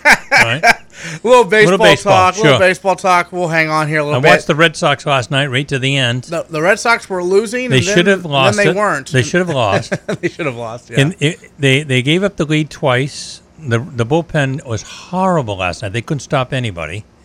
Yeah, they got everyone out. The winning hit, they had a runner on first and second, ground ball, double play. The shortstop scoops it up himself. He runs over to second. He tags and he throws a little bit off balance, and the ball's in the dirt. And it's interesting. They had made a switch. They took the first baseman, moved him to catcher, had a different first baseman in. It's always interesting. I was taught by my high school baseball coach, when you're a first baseman, you straddle the bag looking at where the throw is coming from. And then you adjust your feet according to what happens. If the throw is up one line, you might step on the bag with your left foot and reach out that way if you're a right-handed first baseman. Anyway, what we've seen now is they put guys that can hit at first base, but they're not really first basemen. Yeah, they're... You know, and so what happens is they put their left foot on the bag right away. I'm sorry, their right foot, and they reach out, and then all of a sudden the ball's off a little bit. Well, there's no way to adjust now. They've already left their weight out there. Well, the ball hit out far enough, so I thought that the first baseman should have been able to scoop it. It wasn't down at his ankles. It was mid-thigh. I saw that, yeah. Tipped off his glove. Red Sox win. I mean, it was like, get out. I mean, it's kind of the way the year's gone for them. Oh, my gosh. They didn't play well, and they won anyway. Well, I believe they avoided their what would have been their first four-game losing streak of the season. Yeah. They got the victory. They are 91-42, 6.5 games ahead of the Yankees. The Yankees have been playing some really good ball lately. They've won 8 of their last 10. Meanwhile, the Red Sox have dropped 6 of the last 10, but the Red Sox still pretty comfortable lead there in the East Division, and, of course, the best overall record in Major League Baseball. Right now, a team that for a while people were talking about maybe threatening the Seattle Mariners' record of 116 wins in the regular season, but I don't know if that's going to happen at this point. They would have to have a pretty big month of September for that to occur. Well, I think their pitching staff would have to really come around. And, you know, it looked to me like Betts is – they showed some clips last night of Betts hitting 1st of August and then recently, and you could tell that his weight had shifted, and it wasn't a good shift for him. He was out in front of the ball lunging, and it looked like he was settled back in a little bit last night, not quite as anxious. And, you know, when you're any kind of a hitter, you said you played baseball. When you're in a little bit of a slump, you start pressing and tightening up on the bat and doing things you shouldn't be doing, and suddenly the slump's worse. So it's interesting to see whether they pull out this little hitting slump. This is the thing that happened on the last 2 years in the playoffs. They win the American League East. They get to the playoffs, they don't hit. I don't care. Your pitching staff better be darn good if you're not going to hit, because you're in trouble. And then the pitchers also didn't pitch well. So they've been out of the playoffs pretty quickly the last couple of years. And you hope that that's not going to be the case this year. They seem to have come through whatever adversity they've had okay, and so on. Oh, I think they're pretty good favorites right now. I think Houston's going to be... Well, Houston's got guys back now. They've been hurt. They have been hurt. Yeah. And I think that they got Altuve back. The guys that have been hurt anyway are pretty much all back, and that makes them a much different team. So we'll see what happens to that. Oakland's kind of intriguing. There's not a hotter team in baseball. There's not a lot of name stars on there that you would say, oh wow, yeah, they got him. No. It's like the old Moneyball, you know, they got a bunch of guys, and they're all doing what they're supposed to do and doing it well. Their pitching has been very good, very timely hitting. And, you know, there was some thought maybe back a week and a half ago that maybe they were going to overtake the Yankees for the #1 wild card. Right. You know, it's funny. People are whining and complaining about the Yankees. They haven't had Judge or Sanchez for weeks now. And when we look at last year's Yankee record compared to this one, they're 10 games ahead of where they were last year. Oh, yeah, the Yankees. And everybody's whining. Matty hates Boone. He doesn't think he's very good. Matty's hating like, on the second-best record in baseball. Yeah. The Yankees, only the Red Sox have a better record in the entire... And it's only because the Red Sox are having a phenomenal year. I mean, one that you hope they aren't going to belly up here. But it's been an interesting year for baseball. I think the sad part is, and it's what I've always said with no... what I call a real salary cap. There's not a hard salary cap. You want to spend the money, you can spend it as much as you want. Yeah, there's a luxury tax. But. But if you want to spend it, I mean, the Red Sox are way over. I mean, they are way over, which is costing them a ton of money, which means they better win now because I don't know what's going to happen when they try to re-sign these guys. They're already way over. But anyway, I always worry that those small market teams, they can't keep their guys. And every once in a while, every 10 years, Kansas City will have a team like they had, and they had the right bullpen, and they won the World Series. And other than that, most of the time they're going to be down on the bottom. And there have been some bad teams this year. Yeah, this Kansas year. City. I guess that's where I was going. The City teams is 50 games under 500. Yeah, the teams are really bad, and they're not even good AAA teams. And I don't think that's good for baseball. Yeah, I think when there's competition all the way through where every series you go, ooh, I wonder how they're going to do this series. That's what piques people's interest. The Orioles are 39-94. They are 52 games back of Boston. 52. Needless to say, they've already been eliminated in the divisional race. You think? But well, Matty was saying, why is it the second the Patriots start, everybody's talking about the Patriots? The Red Sox are having maybe their best year almost ever. And I said, I think it's because the other teams are so bad. I'm not sure it's exciting. I don't mind a 2-1 game when you're on the edge of your seat wondering if a blooper is going to win the game. Matter of fact, last night I thought it was going to. Kid hit the blooper to tie it, and I thought, oh, my God, they still got guys on. They could win this thing. But... yeah, I feel I don't like it. I like when it's more competitive. Not that I don't like the Red Sox having such a great year. It's been fun, but I like it when it's pretty competitive all the way through. I mean, Cleveland has no competition. No, they're 14 games ahead of Minnesota. And they're nothing great. I mean, they will be when the playoffs start because they get great pitching and timely hitting. But, I mean, you know, their record, they'd be 15 games behind the Red Sox. So. Oh, yeah, for sure. I mean, they barely have a better record than Minnesota actually has a – let's see, Cleveland barely has a better record than Tampa Bay. Tampa Bay actually has been red hot recently. You know – but they're 20.5 games back. There's a lot of people that would say, and I think so, that Cora should be manager of the year. I mean, getting Martinez was huge because he's changed the culture of the way guys think about hitting and whatever. And I think Cora has been better for the players and the relationship and all that stuff. But I'll tell you what, Collins with Tampa Bay, they got nothing. This Snell kid was in the minors last year. Oh, he's so good.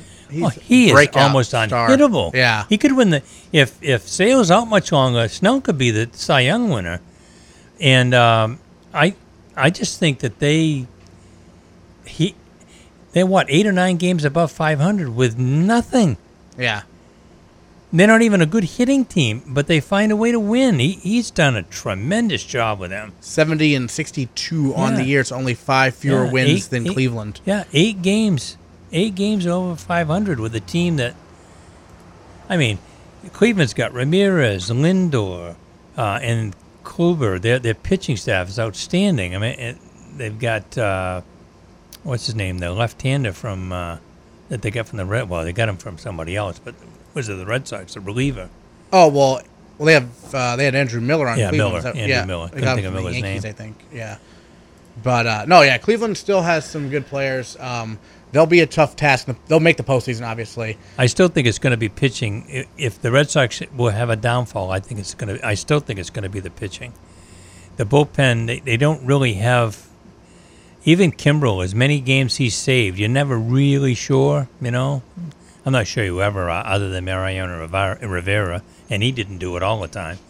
But the starting pitching, Sale's been hurt. Porcello, late in the year, it's been one good game, then one terrible game. Price, believe it or not, Price has been their best pitcher in August.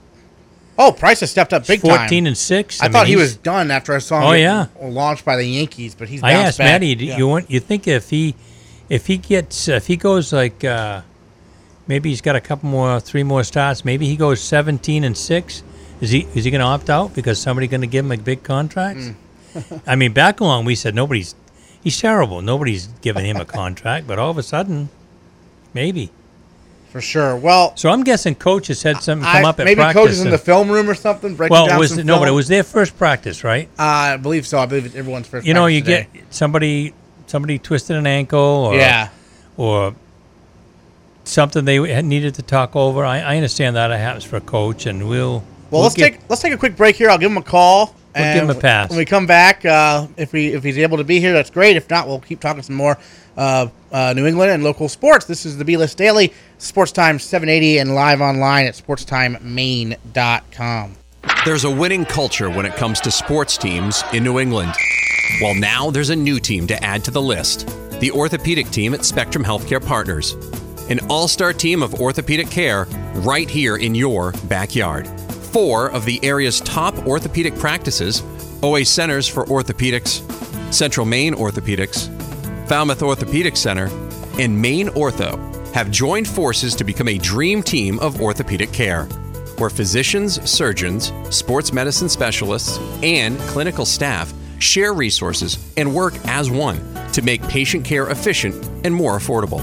To learn more about the orthopedic team at Spectrum Healthcare Partners and connect with a provider in your area, visit spectrumhcp.com/ortho. That's spectrumhcp.com/ortho.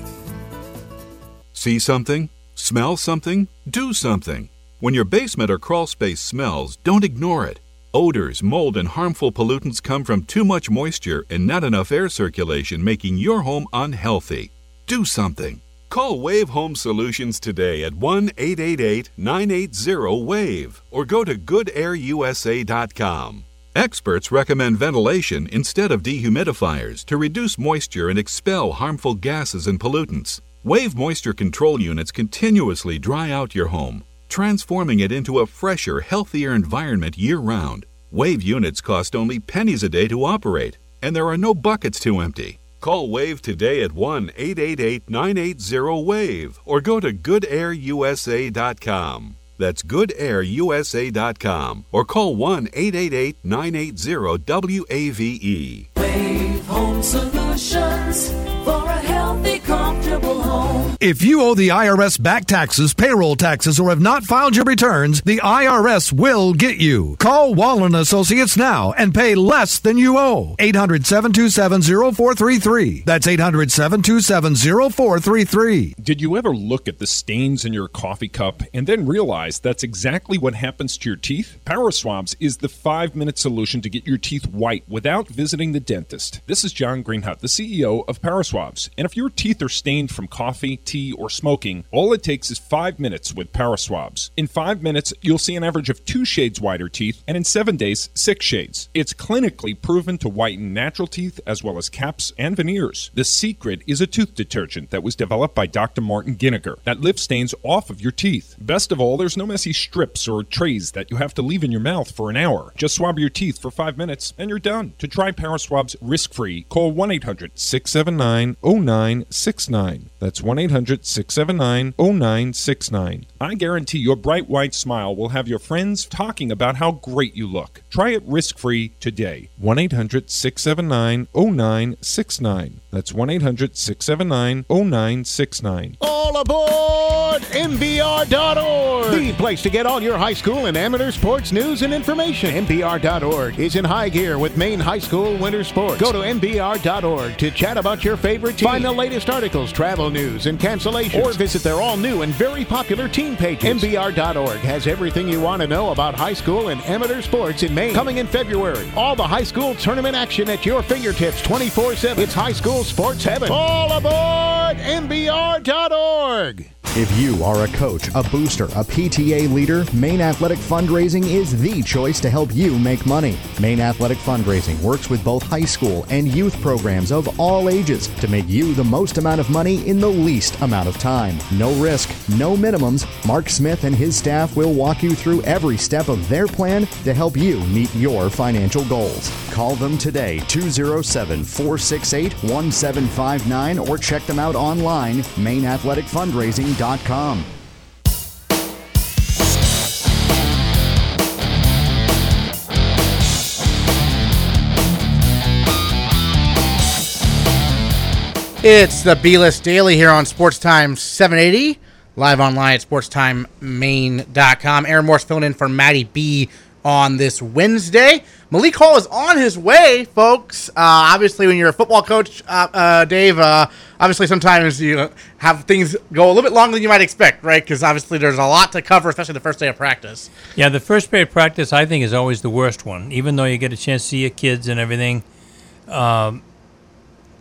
it's new system. They don't know exactly what you need them to know yet, so they're not crisp. And I always said, let's not try to put too much in because we're wasting our time. We need to bring it to them a little slower and whatever. But, yeah, things come up as a coach. Somebody needed to see him. The AD stopped in, and he, even though he says, well, I'm going to be on the radio or whatever, he said, yeah, but I need to talk to you about this. And, you know, you just never know. There's always something, and we just really appreciate the fact that he's putting forth the effort. Yeah, so hopefully we'll be able to get here in the next few minutes, and we'll get him on the air here before our noon cutoff here on Sports Time 780. By the way, shout out to the newest sports team in Lewiston, Auburn, the Twin City Thunder. They're having a meet and greet today at 6 p.m. at L.A. Harley, at Harley-Davidson dealership. So make sure you come out and meet some of these premier North Division players. They play in the USPHL, and their first game is September 14th. Tickets will be on sale very soon for games. You can check them out online, TwinCityThunder.com. It's exciting to have, you know, some hockey here in the Twin Cities. People can come out, and we mentioned before, hockey is an exciting sport to watch in person.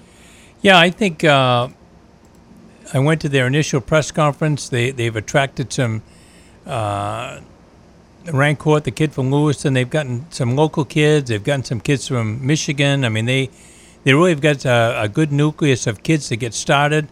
They've got a good support structure. They had their, what they call their billet meeting, where somebody could sign up to take a kid and have them stay at their house for the season. I've seen that term, billet. I'm a hockey noob, so. No, that's a military term. I'm a military noob also. They use it that way, yeah, billet, okay. Where you're going to stay. Gotcha. We used to call them host families. And, yeah. No, baseball. That's right. That's, yeah. Yeah. I think I saw them on a leak pole in the parking lot, so very excited. But I think we had a kind of a jumping off event here right outside in our parking lot, where they gave away T-shirts, and we gave away T-shirt. Here he comes. Gave away T-shirts, and the kids signed. The players signed autographs and whatever. It was a fun day and a lot of interest. So, boy, this is yeoman for him to race over here after his first practice. Absolutely. So, and the Bates College Bobcats football team, speaking of seasons getting underway soon, will be starting off. Coming up here in just a few days. September 15th, the Bobcats open when they take on Amherst. Malik, I hear you. Have a seat there. Grab the microphone. Glad to have you here on the B-List Daily. This is Coach Dave Wing. My co-host here is I'm filling in for Matty B. Malik, your mic is going to be on right now. Long first day of practice, it sounds like. How'd it go out there? Oh, man, it's the Juice Factory. It was open for business today. The Lewiston Juice Factory was open for business today. We had a good day today. What were some of your initial impressions of the guys out there? Man, you know, you talk about a hunger for wanting to get pushed, and that is the uniqueness of our team. You know, we've pushed them quite a bit. I know their legs are heavy. You know, freshmen have orientation. Sure. So that puts more responsibility and more reps on the older guys. So. They haven't blinked, which is a good thing, and they're certainly showing some grit because they're getting hit in the mouth by the sun, they're getting hit in the mouth by the conditioning, and they keep coming back for more, so that's a good start. Absolutely. Well, Malik, this is your first live appearance here on the B-List Daily, so tell us about what attracted you to Bates. You're the new head football coach. For those who don't know, at Bates College, they open again September 15th against Amherst at Garcelon Field. What attracted you to come up to Lewiston from University of Pennsylvania, where you were coaching before? Yes, I mean, you know, at the end of the day, I think the coaching life is a carousel, as they say, and you never know who's watching you and who's taking note of your progression in this profession. So when Bates reached out to me, I'm like, oh, wow, like someone's really interested in me being a head coach. You know, I think like every football player, basketball player, they dream to have the ball at the and the free throw for the game, or to make the winning throw, or to make the winning tackle. I think once you get in the coaching ranks, you dream of being a head coach and leading a program into battle to be successful. You know, I think what makes Bates even more unique is that the lack of success in terms of the NESCAC versus the CBB, I think, take in the energy that our guys in the school naturally has for the state title and putting that same energy into the whole league. I think just wrapping around that, how can you not get on board? How can you not see the school as being a great opportunity? The people here are awesome. I believe people make people great. People make people great. Facilities don't make people great. In fact, not only does facilities don't make you great, neither does talent. You know what I mean? Like, you can have a lot of talent, but if the talent doesn't execute or work hard, is really as my grandmother would say, like, you know, you can't do anything with it, so you might as well get rid of it. You know what I mean? We try not to build this thing on talent, and it wasn't talent that attracted me to Bates. It was the people.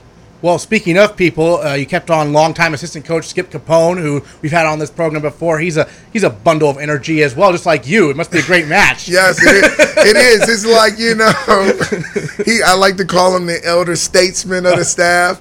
And you know, whenever you have a guy who has the experience Skip has, local, like I call him the mayor.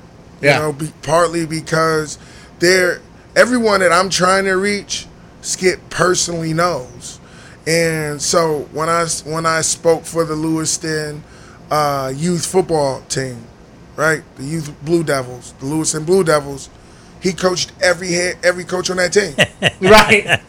And then, that's right. You know, I go to the school, and he's like, oh, the principal? Yeah, I taught him. Yeah. Like, hey, Skip, we need to go around the community and drop like Kenny and just shake hands, you know. Like, Skip is an awesome guy. His energy, he certainly gives all the young cats a run for their money with their energy, because, I mean, this guy gets up probably 5 a.m., runs 3 miles, and then gets it going with the football squad. So, like, that's special in itself. And whenever you got the mayor on your side, whatever city you're in, right, I think you're in good shape. For sure. Coach, there are a lot of different styles, numbering systems, whatever. So all these kids that were in this program that you didn't recruit, actually, they've had a certain numbering system, whatever, and verbiage that may be different. So how different if what they were doing in the past is what you want to do, and how much new learning will there be? You know, I think the biggest thing about learning is repetition. Right? Repetition is the father of learning. So if we can, whatever it may be, whether it's the verbiage, whether it's the technique, I think even if it was the same verbiage and technique, we would still have to rep it in a large quantity, just so they can understand, like, what I'm saying to you and how I'm saying to you, absorb that and change the perspective of the old, of what those same words may have been, but the perspective may have been different. You know, I'm a big believer is your mistake is your biggest teacher, because once you make a mistake, now you're more interested in, hey, coach, what can I do not to make that mistake again? I don't want to make that one, yeah. You know what I mean? Now, I can give him that information, before he makes the mistake, but it's not real until the mistake happens. One interesting thing about Bates this year, the new offense your coordinator is installing. In the past, Bates ran an option offense. It was out of the pistol, out of the shotgun, but it was a run-heavy offense. Now, hello, Mike Leach offense. The air raid is coming to Lewiston. Tell us about your offensive coordinator, his background, and this offense. Well, Coach Patterson, Gustavus Patterson, we've worked together for quite a long time. On two different stops, and actually three. We worked together coming into the profession at Central Connecticut. We worked together at Fordham, and our last stint was at Wagner College. Coach Patterson is high energy, just like myself, and we get after it a little bit on the back and forth. I'm a defensive guy, and every time I dial up a blitz, I feel like he waiting for me to call the blitz so he can go vertical. But listen, I think more than anything is to make the defense defend 53.5 yards. You know, use the entire field. Don't make everything in a phone booth. Interesting enough, you couldn't find a phone booth on the street anywhere today. That's right. So our thought is, let's not have a phone booth on the football field. Right. Let's put people in space. Let's make people make one-on-one tackles opposed to gang tackles. And let's get the ball to our skill as best we can and as fast as we can. With a quarterback that we have, you know, little Doug, I like to call him for Doug Flutie. Like he can do some things instinctually that you just can't teach. So sometimes you got to be able to live with some of the instincts of all players and embrace that and make calls so they can be instinctual. And I think that's right up our alley in terms of what Costa brings, and what Coach Patterson, with them two together. And I feel real good about where we're going and how we're developing. But again, it's only day 3, and we got a long way to go. Even though it was a short camp, you know, it's still a long camp because the legs start to get heavy, the minds start to wander, the heat gets hotter. Hump day Wednesday. Hello, hot coffee. Yeah. Hump day. It's hot out there. Yes. Hump Day Wednesday. So I think at the end of the day, I think our offense is moving at a great pace. We want to spread it out. I've held it close to my vest as long as I could. Logical until the coaches. You know what I mean? Yeah. Hey, when you're in New England, do as New England does. The New England Patriots don't give everyone anything they don't need. That's the Bill Belichick way, and as annoying as it may be to fans, I think at times. It certainly gives you a competitive edge for your opponent. But now that we're here, everyone knows the secret's out of the bag, so to speak. But we still got to execute and still got to show up.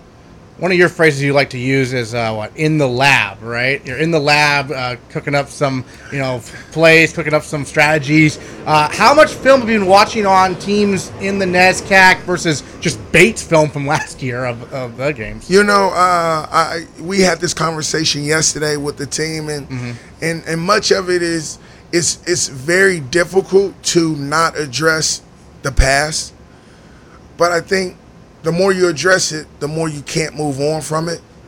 I think knowing your past gives you an idea on where you're going and to stay away from the traps and the vices of the past. But because we're such a new staff and we're bringing such a new vibration, I think it was best that we leave the past where it was and allow them to use their experience of the past as we go into the NESCAC, because they're familiar with our opponents much more than we are as a coaching staff.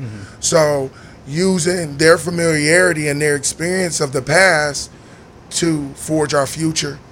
And if we can do that and just focus on who we are and what we want to be and less about who they are.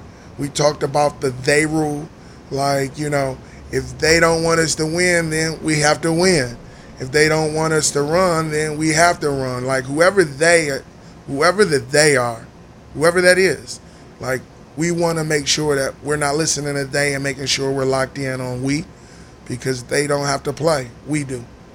This is kind of a weird question, but the football roster is so big, right? And you're brand new, and you won't get much time for these guys. How are you learning people's names? Or are you just saying, hey, number three, get over here? You know, man, it's so funny. Shout out to my guy, Razor Ramon, right? Ruiz, you know, Ramon Ruiz. I messed up his name earlier because I was thinking of Razor Ramon from WWF back in the day. And so I called him Razor Ramon. So I guess short answer, everyone gets a nickname until I can remember their real name. And we talked about putting tapes on the back of their helmets so I could, but because I don't have my glasses on, I can't see the tape anyway. Can't make any difference. Right, it doesn't mean anything. So yeah, number three, what are you doing? Yeah. You know what I mean? But all in all, we're getting there, and we spend so much time around each other. Like, again, that's a repetition deal for coaches. Of course, I'd say, make me learn your name that way. Right. Hello. Hot coffee again, right?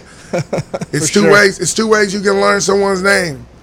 I would prefer the good way. Right. Well, Malik, thanks so much for taking the time to stop by. We're already out of time. The interview flew by. Can't believe you sprinted up here. Yeah, I know. Really appreciate it. Oh, no problem. I'm glad you guys have me. We'll get you on Facebook Live, so kids can go on it. Hey, there we go. We got action. I didn't even see it. Yeah, you're on Facebook. Kids can go on and watch you. Yeah. MBR. Well, we'll get you on the full 30 minutes sometime in the near future. But again, Bates opens September 15th at home, Garcelon Field, 1 o'clock. Against Amherst. We're out of time here on the B-List Daily. Nice. My name is Aaron Morse. Thanks so much for tuning in, and have a good one. Cool.